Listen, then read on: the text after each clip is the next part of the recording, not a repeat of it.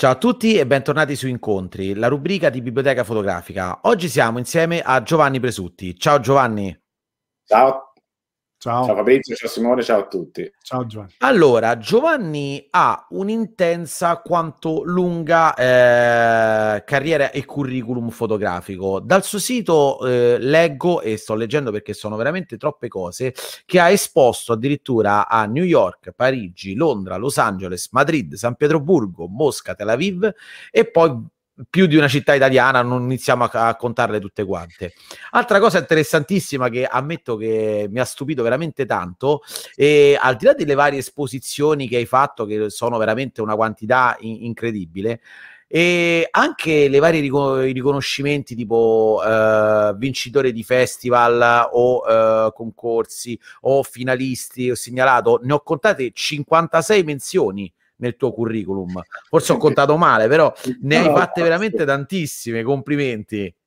Sì, era onestamente devo dire, soprattutto all'inizio della propria carriera, insomma, autoriale, i premi, la partecipazione ai premi è uno dei modi più importanti, secondo me, per farsi conoscere.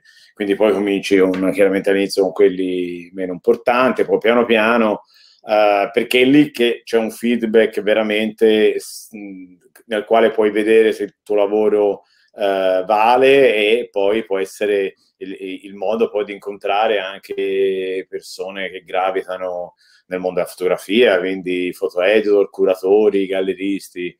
Quindi sicuramente quella di partecipare ai concorsi e ai premi è una cosa, secondo me, fondamentale. No, non è ovviamente semplice perché ci partecipano centinaia di persone e bisogna anche avere del lavoro in cui si crede, perché insomma, spesso anche questi premi ti richiedono anche delle quote di iscrizione, anzi la quasi totalità, devo dire, però è uno dei modi basilari. Oggi ci sono anche i social, chiaramente, però nel mondo dei social sei uno dei tanti, nel senso migliaia, centinaia di migliaia, quindi lì uno ti viene a trovare quando in genere ti conosci già. È difficile che uno riesca a far valorizzare e pubblicizzare il suo lavoro partendo dal social. Quindi sì, diciamo che questo ovviamente ammetto che è un aspetto che mi ha colpito tanto, però anche se non avessi vinto nessun premio, cioè a me quello che interessava è il lavoro di cui parliamo oggi, perché anche perché ammetto che mi ha colpito davvero tanto, mi ha incuriosito e soprattutto mi ha fatto nascere tantissime domande, e chi meglio dell'autore può rispondermi. Allora, il lavoro in questione, per chi non lo conoscesse, è China Land,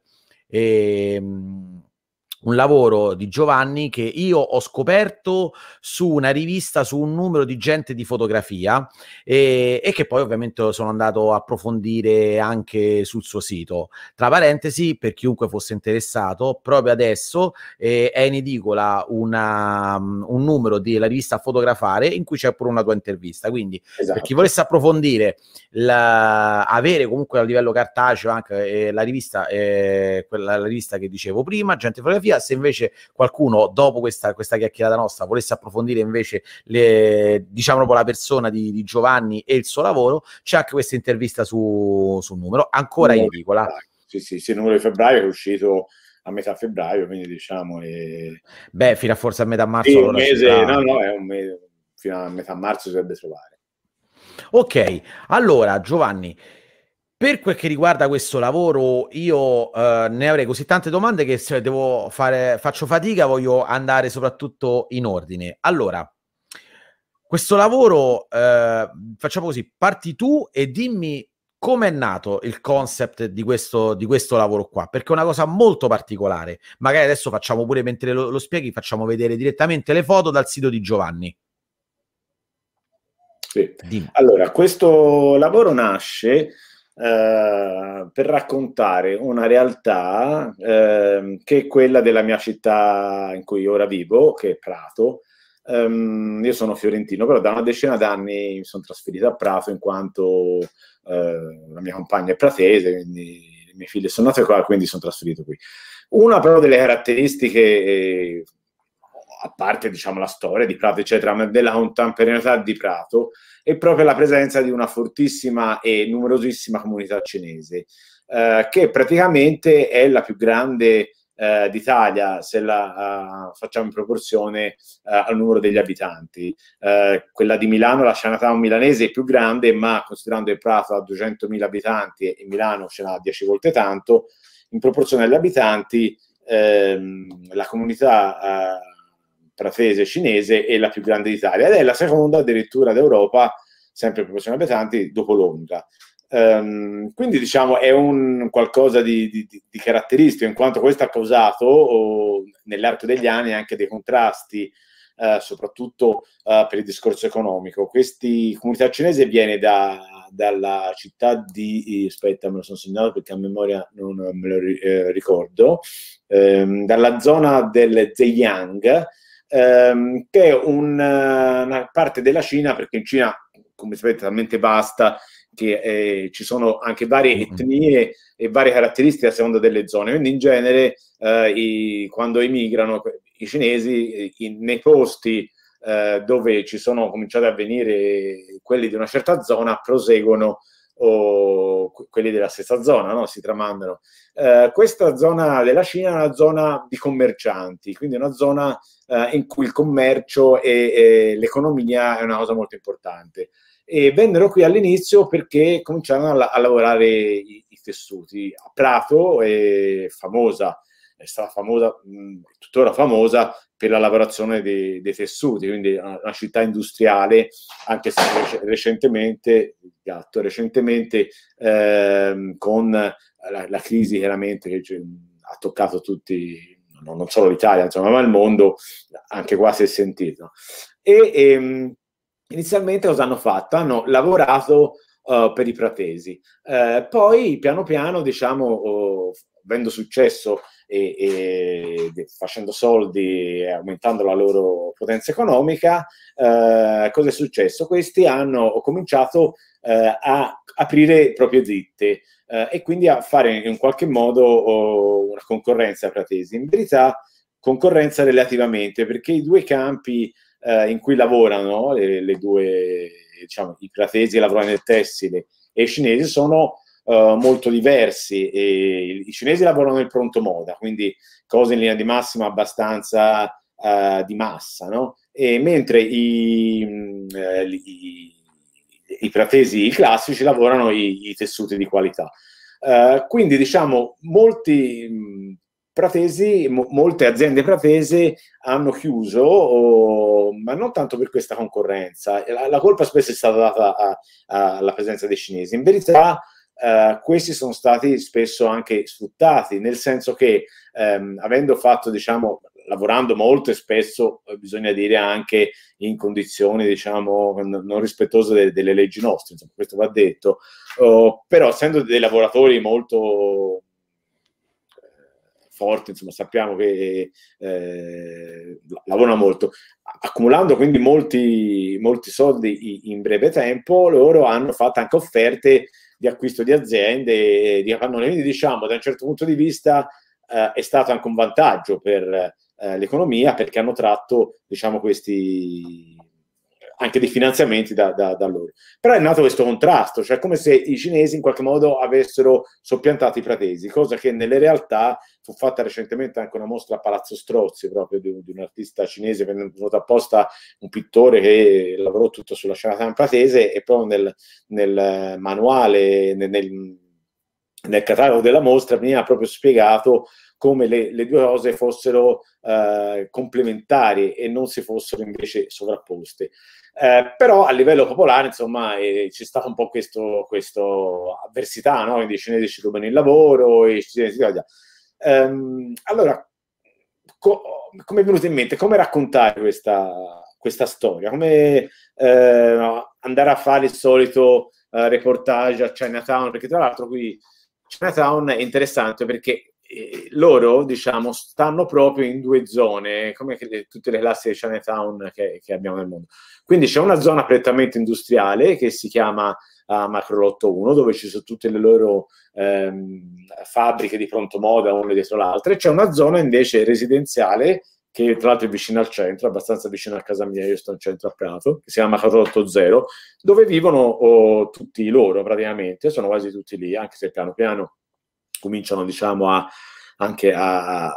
espandersi nel resto della città, ovviamente. E quindi vediamo la classica Chinatown, quindi tutta serie di negozi con insegne e negozi esclusivamente cinesi. Poi fu messa una legge una decina d'anni fa, da un regolamento comunale, in cui si obbligava a mettere anche il titolo del negozio, insomma il genere merceologico anche bilingue, anche italiano, perché all'inizio l'aveva messo semplicemente il cinese. E quindi come raccontare questa storia? Non era nelle mie corde fare reportage, io qualche reportage l'ho fatto all'inizio della mia carriera, ma insomma mi sono dedicato ad altro. Allora, cosa mi è venuto in mente? Perché non simulare una realtà sulla base della fantascienza ucronica, no? Tipo quella che raccontava ad esempio Philip Dick nel famoso romanzo La Svastica sul sole, che in inglese si direbbe The Man in the High Castle, della quale è stata fatta la serie TV di Amazon. Tra l'altro io Philip Dick l'ho sempre letto fin da ragazzo, è l'autore da quale è stato tratto Blade Runner, quindi tutti i suoi libri ho letto tutti, ecco, quindi... Ubi, che è uno dei capolavori così. Allora ci capiamo, perché non simulare questo futuro distopico ucronico in cui loro, i cinesi, non si fossero limitati a stare nelle loro Chinatown, ma piano piano avessero conquistato, tra virgolette, tutta la città. Ma questo senso del mio lavoro non è assolutamente un senso contro i cinesi, che tra l'altro mi stanno simpatici, e oltre a pare che parte che mi stiano simpatici, trovo anche che abbiano molte qualità, soprattutto i nuovi giovani della Prato cinese, che diciamo uniscono un po' le caratteristiche sia del mondo loro che del mondo nostro. Quindi non è solamente una cosa di questo tipo, è una cosa provocatoria, e quindi in cui diciamo, mettere di fronte al diverso, no? In qualche modo rendere una cosa che noi siamo abituati a vedere e normalmente che non ci fa più effetto, no? Se uno va nelle loro Chinatown, rendere visibile qualcosa che non esiste. Oggi, diciamo, abituati a vedere un po' tutto, sommersi da milioni di immagini che vediamo ovunque, quello che è veramente manca da far vedere è l'invisibile, cioè quello che non esiste. In questo caso, unendo, diciamo, i due mondi e creando un mondo immaginario, metto di fronte un po' delle persone la paura del diverso, e creo qualcosa che per forza richiama attenzione, come vi dici tu, quando ad esempio l'hai visto su Gente di Fotografia e ti ha colpito, perché ho creato un mondo che non esiste, un mondo immaginario, ma questo è fatto apposta provocatoriamente per rendere evidente una problematica, per rendere in maniera diversa, che non sia il cliché, e quindi un cliché che quindi nessuno alla fine più neanche osserva e nota, no? Come quindi del cinese o dell'immigrato che ha la sua vita, eccetera. No, ho mischiato le carte e ho costruito questi mondi immaginari che quindi, diciamo, fanno colpo, perché possono far colpo sia chi, diciamo, può essere contro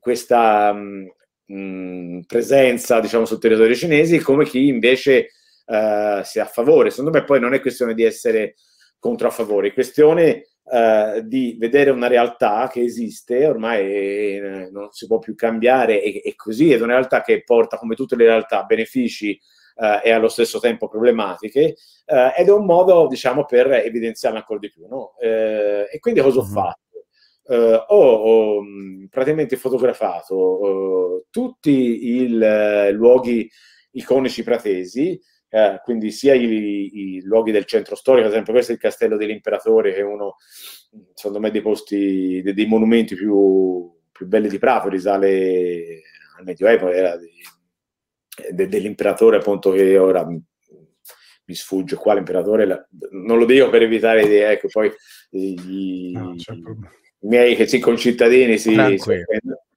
Ma è un posto bellissimo, ma poi Piazza Duomo, tutti i vari luoghi del centro, e non solo, anche luoghi della periferia. Questi sono luoghi industriali, perché appunto Prato, ho detto prima, è una città industriale molto importante ed ha una storia industriale molto importante. Tra l'altro, purtroppo, molte delle vecchie fabbriche sono state buttate giù nel 30-40 anni fa, in quasi periodi che bisognava ricreare tutto e il vecchio andava via. Invece alcune, grazie a Dio, ci sono state conservate.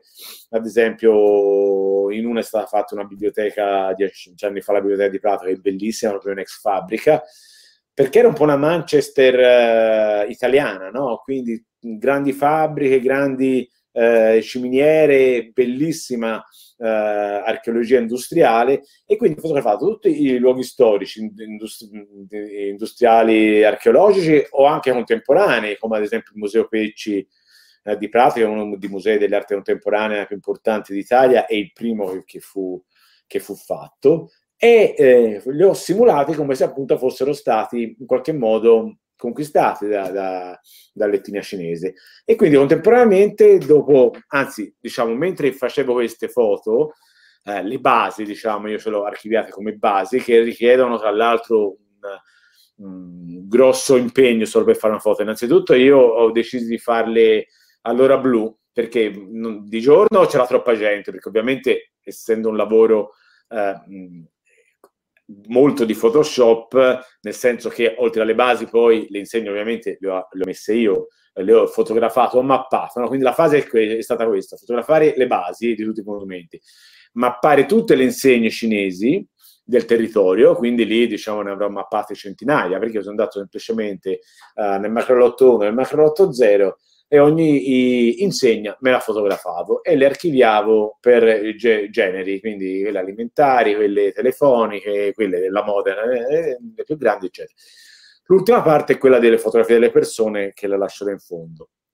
Una volta che io ho fatto appunto queste basi, che richiedevano, dicevo prima, molto impegno, perché ho deciso di farle nell'ora blu, che quindi era o al tramonto o all'alba, perché volevo avere l'atmosfera notturna, ma non l'atmosfera notturna proprio del nero, perché anche ora la fotografia notturna è abbastanza di moda, non si può dire, perché è un genere a sé stante, però ultimamente è molto sfruttata. Allora, farla proprio notturna, no? Mi piaceva questa atmosfera blu. Di giorno non l'avrei potuto fare, a parte per il discorso atmosfera, perché sarebbero stati luoghi pieni delle persone, quindi non solo ci sarebbe stato da fare il lavoro successivo in post-produzione della costruzione del mondo, ma sarebbe stato anche per togliere tutte le persone, diventava un lavoro improbo.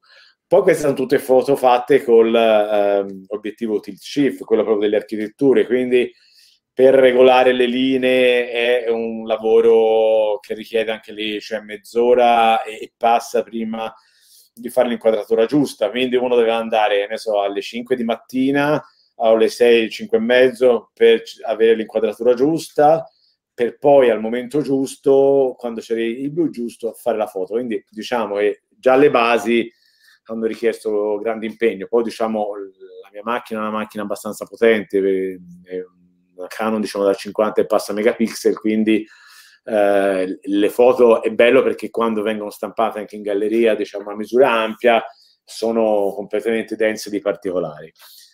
Quando quindi ho finito le basi e contemporaneamente mi sono fatto tutto l'archivio delle insegne, poi ho deciso di suddividere ogni base con un'atmosfera. Ad esempio, se puoi andare ora entro sul mio sito anch'io, qui sul sito è la numero 15,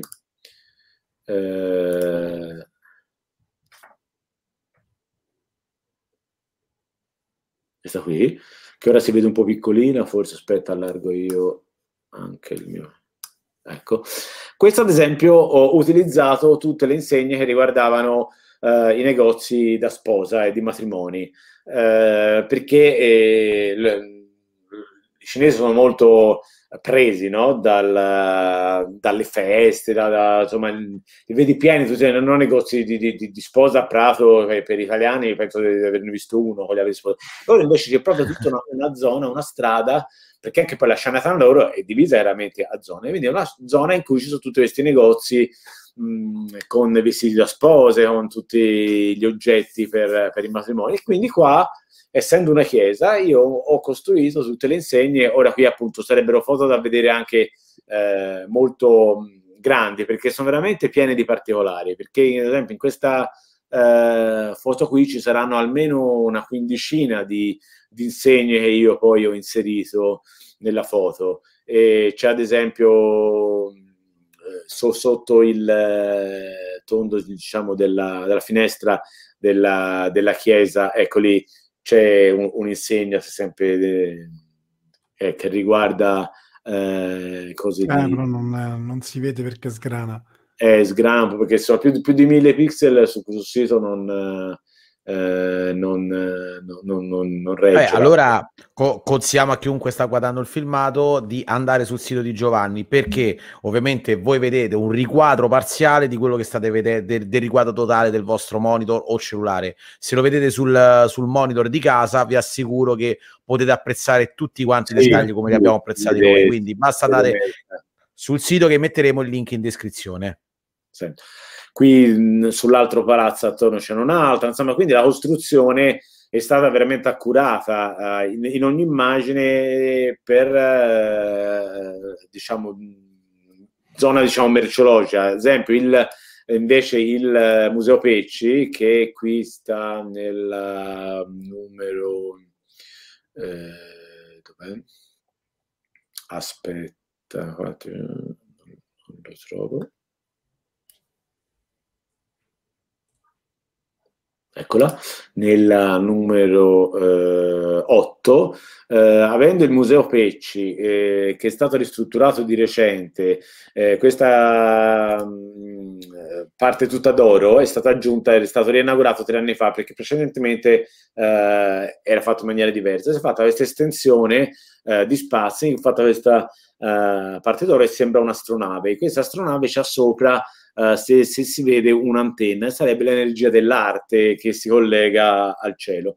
E quindi questa, ad esempio, ho deciso che dovrebbe essere quella con tutti i negozi di telefonia, e quindi ho inserito dietro tutte queste insegne Telespeed, quindi dei negozi di telefonia.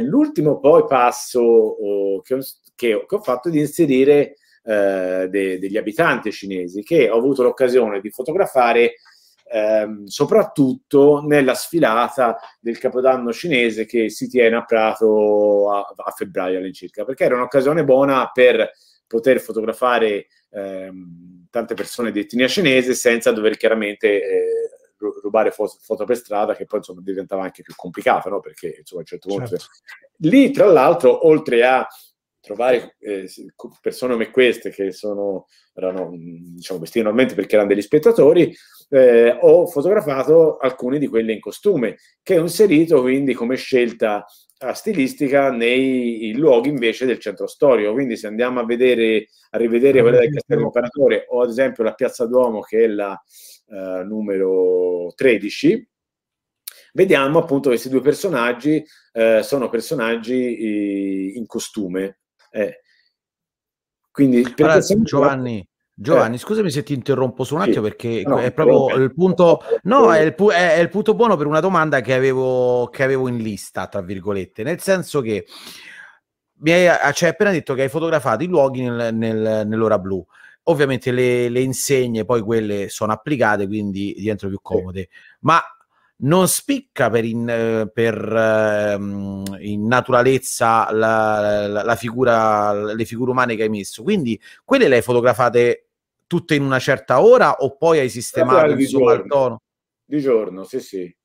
Eppure non sembra affatto che sia di giorno, cioè hai fatto un bel lavoro dietro, allora, quindi. State rese, sì. E tra l'altro questo, cioè, ad esempio, c'è tutto lavoro anche sulle proporzioni, perché cioè sembra che se uno la vede dice vabbè, in verità c'è un gran lavoro. Ad esempio, per avere le proporzioni giuste Io in molte delle mie di queste foto sono tornato successivamente a una mia amica, mi ha fatto da modella, sì. L'ho messa nei punti in cui io pensavo di...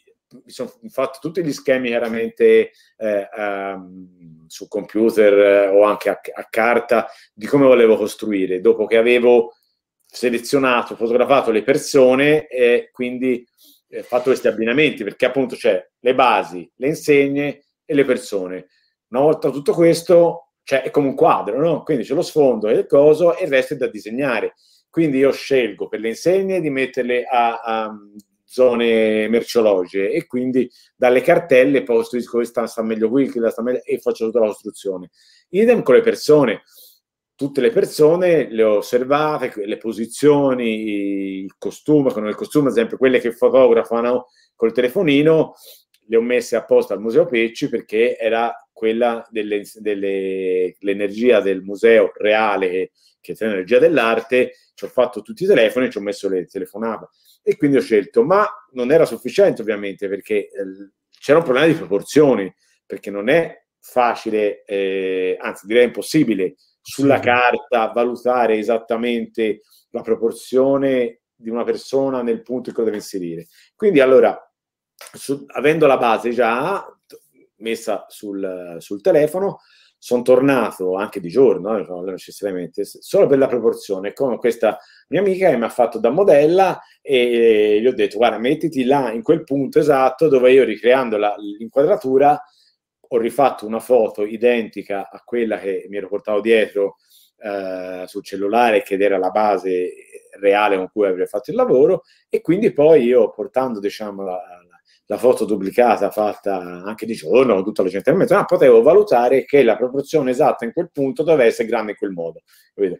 Perché errare poi e fare capito, una proporzione sbagliata eccetera, si rovina tutto il lavoro, perché la diventa un troiaccio, come si dice qua, no? Cioè diventa una cosa che invece la cosa fondamentale è la naturalezza, cioè che devono assolutamente sembrare come cose reali e realistiche, perché l'ucronia e la distopia è di creare un mondo parallelo, ma non un mondo dei giganti in cui c'è uno che grande, cioè un mondo esistente solo che ha preso un'altra realtà, come appunto dicevo prima, Man the High Castle, che simulava che i nazisti avessero vinto e i giapponesi avessero vinto la seconda guerra mondiale, e quindi l'America era spartita in due, no? L'est era spartita ai nazisti e la parte ovest dalle montagne rocciose in là era proprietà dei giapponesi. Tra l'altro chi non ha visto sta serie su Amazon la guardi perché è fantastica, cioè proprio a livello anche proprio di costruzione grafica e immaginario è meravigliosa. Poi io adoro la storia perché la conoscevo, io l'avevo già letta eccetera, ma anche proprio visivamente è qualcosa di stupendo. Tra l'altro fecero, non mi ricordo, una pubblicità quando Amazon Prime non esisteva ancora in Italia, c'era solo in America, avevano riempito tutta la metropolitana di New York con i simboli nazisti, no? Per simulare nella realtà, fare la pubblicità. Questa pubblicità però toccò dopo 2 o 3 giorni smontare tutto perché scoppiò la polemica pazzesca. Sì. Beh, quindi... Comunque c'è un'altra cosa che a questo punto non hai detto, ma un'altra difficoltà, cioè no, le ombre. Le ombre, assolutamente. Le hai fatte tutte di giorno, quindi quelle ombre sono tutte costruite da te. Le ombre anche sono costruite, sì, da me. Allora, devo dire che io mi sono avvalso di una collaboratrice, cioè io costruivo le cose e poi le ho fatte perfezionare da una collaboratrice che è, diciamo, più perfetta di me. Se c'è da arrivare a una certa base, si arriva... poi oltre diciamo la perfezione, secondo me c'è bisogno del perfezionista post-produttore. Quindi insieme a questa che si chiama Maria Mercedes Gonima, che è una ragazza colombiana che vive a Roma tra l'altro, nella sua città, quindi con questo lavoro di squadra io li creavo tutti i miei mondi, gli dicevo questa devi fare così, quella eccetera, e lei poi perfezionava diciamo la foto finale che io gli mandavo, diciamo, affinché fosse tutto, anche dei piccoli particolari perfetti, sempre dietro la mia direzione, perché ad esempio un altro cosa di cui stare molto attenti era la pixelatura. Allora, gli omini che venivano fotografati spesso venivano fotografati anche abbastanza da vicino e quindi erano molto più densi di pixel di quanto fosse la foto grande in cui venivano messi.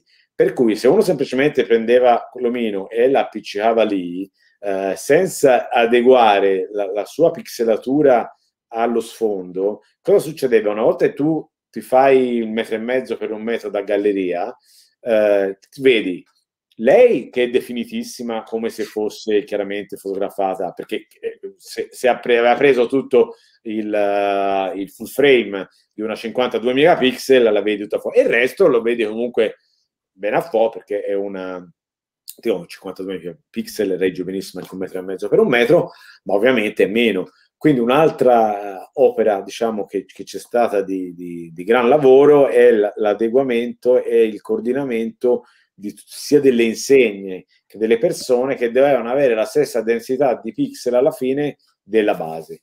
Quindi, diciamo, un lavoro, infatti questo lavoro mi ha preso 2 anni per farlo, perché l'idea... Stai dicendo un sacco di passaggi che io mi sono immaginato di provare, tra virgolette, a riprodurli a livello di tempo. Ogni fondale c'è voluta un giorno intero per farlo, se la foto poi esce bene, perché poi magari vanno pure ripetuto. A parte anche fare le foto, perché andarle a fare, trovare il momento giusto, cioè tante volte sono dovuto tornare perché non era il momento giusto, non era venuta male, però con questa macchina fotografica devi trovare le linee giuste, che si possono un po' aggiustare anche le Photoshop se sono un po' storte, ma non più di tanto, quindi a volte non è venuto bene. Poi è un obiettivo che non ha la messa a fuoco automatica, deve essere fatta solo la messa a fuoco manuale. Per una macchina di questo tipo la puoi fare solo con live view dietro, facendo ingrandimento 16x, quindi io praticamente una volta mettevo a fuoco, ingrandivo su un minimo particolare per la messa a fuoco. Solo essendo un'ora buia non è che si vedeva così bene, insomma, quindi tutta una serie di passaggi tecnici che non riusciva. Quindi molto. Poi da lì appunto c'era tutta la decisione di come costruirla, perché come costruirla, anche quello ci vogliono giorni per farla per bene, che non è che uno dice sì, la metto in segnalino là, l'omino, capito? Cioè, per avere un'armonia e come un quadro, no? Praticamente alla fine, infatti come dico spesso quando, diciamo, hanno fatto delle interviste, a me piaceva un sacco disegnare, da bambino facevo tutti i fumetti, ma veramente schifo a disegnare. Sono un gran lettore di graphic novel e di fumetti da sempre e tuttora, e quindi la mia fotografia ha preso un po' questo, quello che mi sarebbe piaciuto tanto fare col disegno non mi riesce, allora lo faccio con la fotografia. Quindi per me ogni foto, come in tanti altri progetti che poi se uno ha voglia si va a vedere sul mio sito, cioè è proprio una creazione che io faccio ripensandoci, mettendo, aggiungendo, quindi proprio deve avere tutto un equilibrio, una perfezione per me, poi casomai un altro non mi piace, ecco, però io devo essere, poi chiaramente non sono mai soddisfatto alla fine, per arrivare a un certo livello di soddisfazione, di equilibrio, e quindi è come disegnare qualcosa da capo, però non avendo la totale libertà di uno che disegna foglio bianco e quindi c'ha comunque la libertà. Qua comunque devi farlo assemblando degli elementi che tu hai e che devi fare poi girare in armonia tra di loro. Quindi sì, un lavoro veramente lungo, ma devo dire mi sta dando molte soddisfazioni, quindi insomma sono contento. Ecco. Curiosità, hai avuto feedback dalla comunità cinese? Guarda, no, nessuno, onestamente. Cioè, così è difficile. No, anche perché le persone, io non ho chiesto l'autorizzazione perché sarei diventato matto. Diciamo, se mi sono schermato del fatto che ho fotografato durante il capodanno cinese, quindi essendo un momento pubblico, questo, in qualche modo nessuno ha mai mi ha detto niente, però in qualche modo. Però no, eppure sono state in mostra anche alla Macrolotto. Sì, ho la galleria a Prato che lavoro proprio con la galleria Prato, la galleria di Mauer, e fu proprio fatta una mostra in cui si mettevano a confronto queste con foto antiche di Prato di 40-50 anni fa o 70, non mi ricordo, di un archivio storico pratese. Quindi diciamo, no, devo dire, loro sono molto chiusi ancora nella loro... Io tra l'altro avrei voluto anche... avrò cercato anche tramite il comune di trovare dei contatti per poter anche eventualmente avere anche la possibilità che qualcuno sponsorizzasse degli eventi o anche però no, non c'è stato, nonostante questo tra l'altro sia uscito. No, ho avuto riscontri dai cinesi in Cina. Questo lavoro è stato comprato e pubblicato 3 anni fa, tra l'altro subito dopo è uscito, quindi è stata anche soddisfazione, perché era praticamente uscito da poco, che me l'avevano, io sul mio sito, e mi avevano fatto un'intervista, una rivista olandese online, quindi penso l'avessero trovato lì, in Cina, dalla rivista China Life Magazine, che è una rivista tra l'altro bellissima, prestigiosa, molto prestigiosa, che ha tipo 200.000 lettori a numero, quindi una cosa... pazzesca, po' cartacea, di cartaceo, e loro furono colpitissimi da questo lavoro, me lo richiesero, me lo pagarono anche bene, perché tante volte queste riviste, questa è molto diffusa, però rimane sempre una rivista lussuosa, no? Quindi quelle anche in cui fa prestigio essere pubblicati, tante volte, come Gente di Fotografia, chiaramente sono riviste specialistiche, vieni pubblicato lì perché è una rivista di settore, quindi ti fa diciamo, pubblicità e cose, quindi ovviamente non paga la pubblicazione, diciamo, è uno scambio di interessi. In questo caso non pagarono anche e fecero un lavoro bellissimo, un sacco di pagine stampate benissimo, il nome in copertina, quindi là, pensa, la comunità pratese nessuno ha detto niente, in Cina continentale e ho avuto 8 pagine, tra l'altro mi piacciono un sacco di pagine su questa rivista prestigiosissima, quindi che ti devo dire? Perché non, diciamo, non ha un'accezione negativa di denuncia, quindi per quello chiedevo, era interessante appunto l'interazione con loro. Per me non ha un'accezione negativa comunque, perché chiaramente quando si parla di un lavoro immaginario, un lavoro evidentemente provocatorio, no? Un lavoro visionario, non può mai avere, a meno che uno rappresenti qualcosa di particolarmente, però ecco, non può mai avere secondo me un'accezione. Poi l'arte è il compito dell'arte è provocare, cioè se no cosa si fa? Cioè, e l'arte deve smuovere, poi se quello smuove bene, a quell'altro gli dà noia, a quello gli piace, non importa, l'importante è smuovere emotività, far riflettere, questo è l'unico vero significato, no, dell'arte, e questo è stato il senso di questo lavoro, che sicuramente se avessi fatto il solito reportaggio su Chinatown, quello dico che non è nelle mie corde, ma ponendo che sarebbe volato via insieme a 1000 altri lavori analoghi e non avrebbe raccontato nulla di più e nulla di nuovo su cui far riflettere. Però da lì niente, invece dalla Cina continentale sì, insomma sì, mi fece parecchio piacere. No, di quelle zone anche una rivista coreana mi pubblicò un paio d'anni fa con un altro lavoro, Dependency, quella è una rivista molto prestigiosa. Insomma, fa piacere molto, ho trovato le mie foto in Birmania, in dei blog, quindi... Sì, perché poi hai visto con Google, allora metti la foto e lui trova tutte le parti dove è pubblicata. Una volta lo faccio per vedere se c'è qualche foto con una risoluzione troppo alta per sbaglio e sia finita, e per timore poi me la rubino e pubblicano. E trovai questa foto, sì, in Birmania. Poi si cioè nel senso, non diciamo nei circuiti proprio, ecco, dell'arte, quelli che ti aspetteresti, certo. Sì, ecco. Beh, comunque Giovanni, una cosa, ecco, che io ho subito percepito, che a me è piaciuta, a me è colpito tanto quando ho visto questo lavoro, è appunto questo lavoro di provocazione su questa integrazione. Ora io non sono di Prato, quindi non so quanto la comunità fosse ancora integrata o meno, ce l'hai spiegato tu, però quello che è venuto in mente a me è che comunque io sono comunque sempre a favore dell'integrazione, se sia comunque sempre, comunque come tutte le cose, regolamentata, controllata, cioè come tutte le cose possono avere cose, lati negativi e positivi. Detto che comunque vedendo questa cosa qua è stata una bella provocazione, perché ho detto, vedi, Cioè, come noi magari occidentali non ci stupiamo se nella piazza rossa di Mosca mi apro un McDonald's con la scritta americana, non vedo perché noi occidentali ancora abbiamo questo blocco nello stupirci eventualmente di un futuro, come dici tu, ucronico di questo tipo qua, perché comunque è qualcosa che magari non adesso, ma non è detto che tra 100 anni non possa esserci. Dico così, no.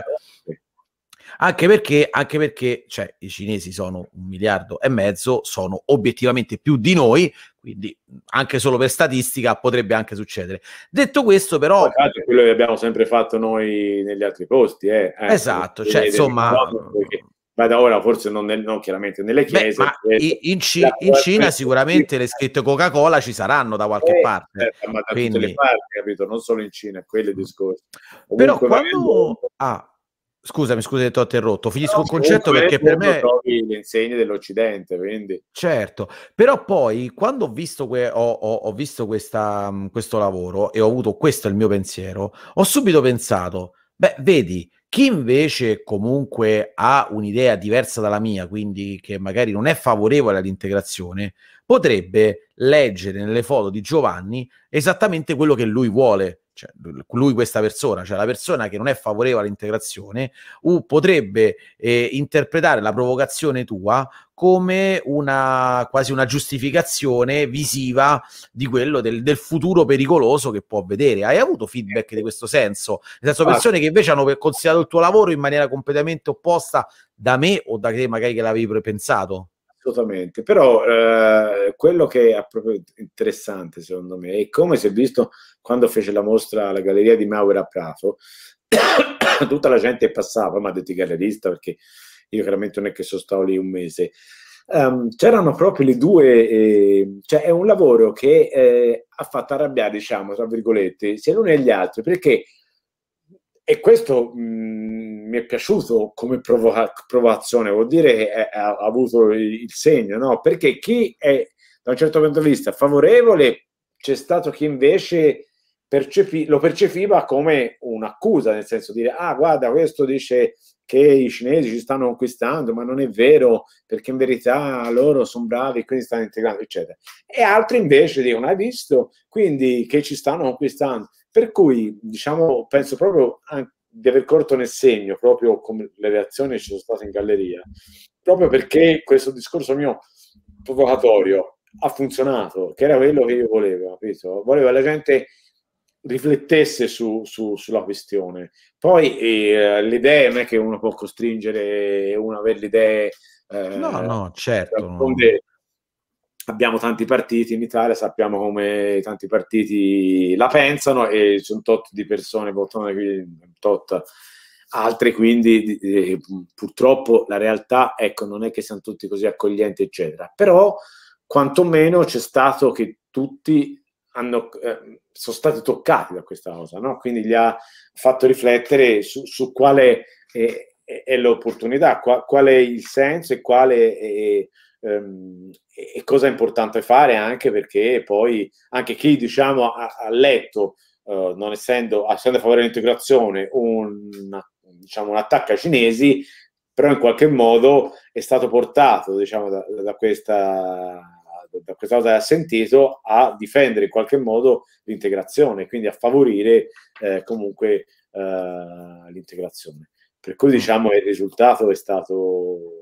insomma, quello che volevo io, no? Quindi che facesse discutere, che smuovesse un po' le coscienze su una questione che esiste Prato ormai da 20 anni, ma che spesso si svicola perché si cercano di loro di qua, noi di là, e invece non è così. Grazie a Dio le cose stanno migliorando. Ora, nel Consiglio Comunale sono stati eletti 2 cinesi giovani, quindi questi ti parlavo di nuova generazione, sono consiglieri, quindi questo è anche stato del PD, è stato un passo avanti molto importante. Diciamo che abbiamo una classe politica, almeno a mio parere, abbastanza in gamba, quindi è una città ben gestita, nonostante queste problematiche possiamo essere fortunati, ritengo, quindi a mio parere, insomma, non siamo in politica, però... Sì, diciamo che è anche questo fatto che siano stati già portati 2 giovani, consiglio comunale cinesi, secondo me è importante, perché si comincia veramente a fare qualcosa per un'integrazione reale, ecco, e non sia solo sì, loro stanno là perché fanno anche pronto modo e quindi mi interessa, un'integrazione sia anche sociale, un'integrazione che porti a condivisione anche dello stare insieme, capito? Che non deve essere loro come tipologia e come forse gli italiani quando andavano in America, no? Insomma, tutti quando vanno all'estero tendono a stare un po' insieme, però questa seconda generazione di cinesi che sono nati qua, chiaramente c'è un passo avanti, no? Come ormai in America ora gli italiani non è che stanno più l'Italy, manco più si sta a New York, no, ormai sono da tutte le parti. No, ma come questi ragazzi cinesi nati qua non sono, non sono più solamente cinesi, sono pure italiani, cioè se sei nato qua sempre qua. E si sta facendo un percorso di integrazione molto importante e quindi insomma, spero di aver dato questo lavoro mattoncino, ecco.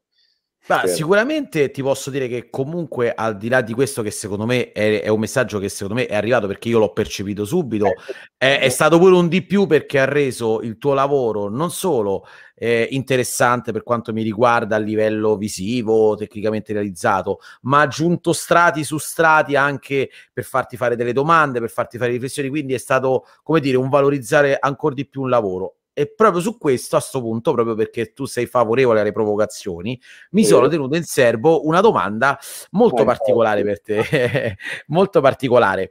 E allora, premesso che come sai ho apprezzato bene tanto il tuo lavoro, diciamo che comunque un lavoro di manipolazione dell'immagine, diciamo di un intervento così pesante sull'immagine, non è mai stato nelle mie corde, e soprattutto non ho mai avuto tanti lavori di fotografi che mi hanno colpito in tal senso, forse perché comunque la soglia per, come dire, oltrepassare la soglia per scadere nel, passa il termine, nell'esagerazione della manipolazione è molto, molto lieve. Ora, secondo te questa soglia di manipolazione, in questo caso qua, quando alla foto è ancora fotografia e quando smette di essere fotografia e diventa proprio un'immagine, come dire, costruita completamente, o comunque quando fa il salto? Perché tu ti sei mosso su questo filo qua.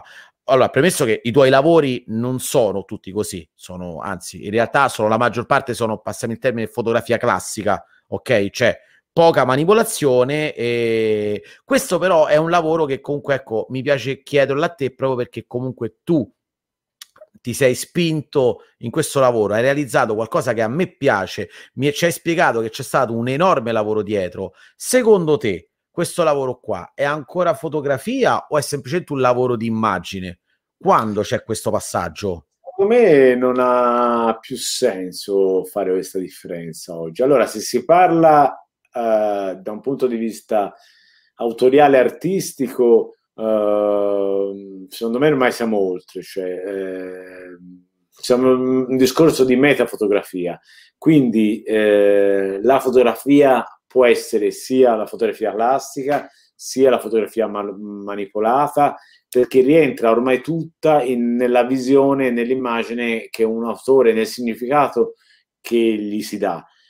Se rimaniamo, per dire, a un genere come il reportage, allora, che deve documentare giornalisticamente qualcosa, sicuramente la manipolazione non è ammissibile, e talché nei premi di reportage ti chiedono i RAW, se ti trovano qualcosa di manipolato ti squalificano, come è successo varie volte anche a fotografi famosi recentemente. Ma se si fa un passaggio oltre, da quando tra l'altro esiste il digitale, ma non solo, perché anche precedentemente la manipolazione fotografica, anche se era meno facile, veniva fatta in maniera evidente, perché anche quando si lavorava in camera oscura tu potevi creare collage o schermare delle zone, quindi ora diciamo è semplicemente più semplice, c'è più spazio alla fantasia per costruire. Però ecco, immagine e fotografia ormai li vedo come sinonimi, cioè l'immagine è la grande categoria in cui rientra tutto. La fotografia può essere la fotografia reportagistica, che allora diciamo deve sottostare sicuramente a dei canoni specifici, oppure invece una visione fotografica che quindi presenta tutto quello che uno ci può mettere. L'importante è che il lavoro abbia senso, che la manipolazione sia fatta in maniera congrua, cioè nel senso che sia fatta per dargli un senso e non semplicemente per un gioco, per un pompare un'immagine così, diciamo, senza, per canoni estetici, senza però che vi sia alcun significato. Diciamo, qualsiasi cosa viene fatta. Ad esempio, ho fatto recentemente un lavoro fatto tutto con cioè, ne ho fatti due di lavori fatti esclusivamente con l'iPhone, ma manipolando le immagini, rifotografando lo schermo del computer con l'iPhone.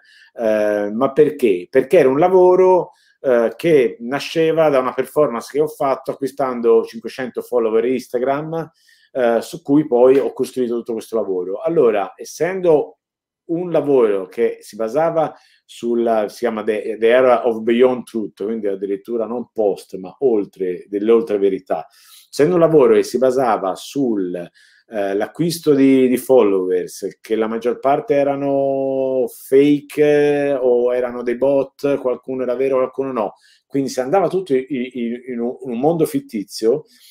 Io l'unico modo di aver potuto realizzare questo lavoro era fotografandolo col cellulare, con e realizzando anche il libro con la forma delle foto dell'iPhone e rifotografando addirittura lo schermo per riappropriarmi ancora di più di quelle immagini. Quindi in questo caso ancor meno fotografia classica di questo progetto. Però perché? Perché aveva un senso. Quindi quello secondo me a cui bisogna rivolgere attenzione oggi, vedendo un lavoro, è il senso. È quello che vuol comunicare. Una volta che c'è un senso importante, il media che si usa e quello che, su cui si lavora deve essere collegato al senso. Quindi quando ci sono questi due punti cardini che sono la forma che deve essere asservita al senso del progetto e viceversa, allora che sia immagine, sia fotografia, cambia poco, capito? È immagine, ma immagine perché oggi, diciamo, nel mondo dell'arte, la fotografia, secondo me, va vista come immagine, cioè non rimane ancorata alla fotografia classica. La fotografia classica, sul discorso reportagistico, documentaristico, sicuramente lì, anche se anche lì, diciamo, la verità non esiste neanche nel reportage, perché è sempre un'interpretazione del fotografo, perché come lo fotografi, quello che scegli di fotografare e quello che scegli di non fotografare è sempre una alterazione della realtà, sempre. Non c'è la realtà ufficiale, la fotografia non la potrà mai dare, perché c'è sempre il filtro di colui che fotografa, che quindi ti potrà comunque, cioè, allora, per esempio, sei fotografo di guerra, c'è una battaglia davanti, te invece fotografa la battaglia, ti giri di là e fotografi dove non c'è nessuna guerra, per dire, dove nessuno si sta sparando. Te mandi le foto e dice non c'è nessuna guerra in quel posto, guardate le foto, cioè, quella è un semplicissimo, per dire proprio esempio, proprio semplice, di uno che volendo, facendo foto normali, altera completamente la realtà, senza alcuna alterazione nel lavorare le immagini, semplicemente per la scelta di fotografare una cosa invece che un'altra. Guarda, io sono d'accordo con te, la domanda era provocatoria, ovviamente voluta. Certo, ammetto che comunque anche io mi pongo dei limiti, nel senso che quello che dici tu è giusto, nel senso il tuo, per esempio, China Land ha un senso specifico, è realizzato bene e tu ci hai spiegato quanto lavoro è stato dietro. Io quando ho visto questo lavoro l'ho apprezzato, diciamo che diciamo certe maglie non possono essere allargate all'infinito, insomma, nella possibilità di esagerare con la manipolazione, perché se poi lo si fa, come dici tu, per il puro gusto di pompare un'immagine, non ha molto senso, anche perché non credo che qualcuno si metta mai a discutere della veridicità dell'immagine. Se si fa una foto a una modella e magari si ritoccano le occhiaie, si sfina il volto, gli si fanno le lenticchie, si cambiano il colore degli occhi, lo si aggiusta un pochettino, si toglie la smagliatura, anche lì non ha, c'è una manipolazione. Quindi per quanto mi riguarda sono d'accordo con te, ho voluto comunque però sapere la tua opinione da te che questa fotografia la realizzi, perché non essendo nei miei cordi io non sono ancora o almeno in grado di realizzarla. Quel lavoro che volevo fare io non lo potevo che far così, perché se io ho avuto l'idea di fare il mondo cronico, perché il mondo cronico comunque si ricollega a tutta una serie di parametri culturali, di romanzi e di visioni che esistono nella storia sia dell'immagine che della letteratura, non potevo che farlo così, capito? Non c'era alternativa, se no non avrei fatto un altro lavoro. Per cui è una manipolazione assolutamente che è in sintonia, è funzionale a quello che io volevo fare, non è il contrario. Non è che io mi sono cominciato a inventare cose così a casaccio perché mi piaceva appiccicare, allora sì, dice che senso ha.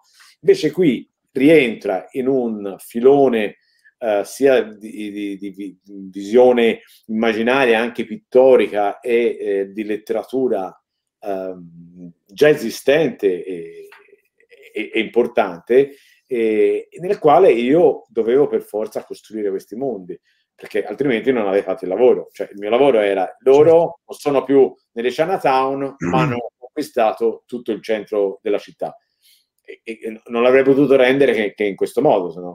Quindi diciamo lì vi è il limite. Il limite è fare una cosa che la fai perché c'ha un significato, il tuo progetto chiaro, importante per te, insomma, comunque tu riesci a esprimere chiaramente un senso, che poi può piacere o meno, quello è tutto un altro discorso, capito? Però il senso, cioè il progetto è questo, lo rendi in questo modo, capito? Se invece uno lo fa tanto per fare cose a casaccio, per scopiazzare una moda, allora non è tanto il fatto che fai un'immagine che non rientra nei canoni perché è esagerata, il fatto è che proprio quello che fai non ha senso, perché manca del senso profondo della tua... Certo. Quindi la differenza è questa.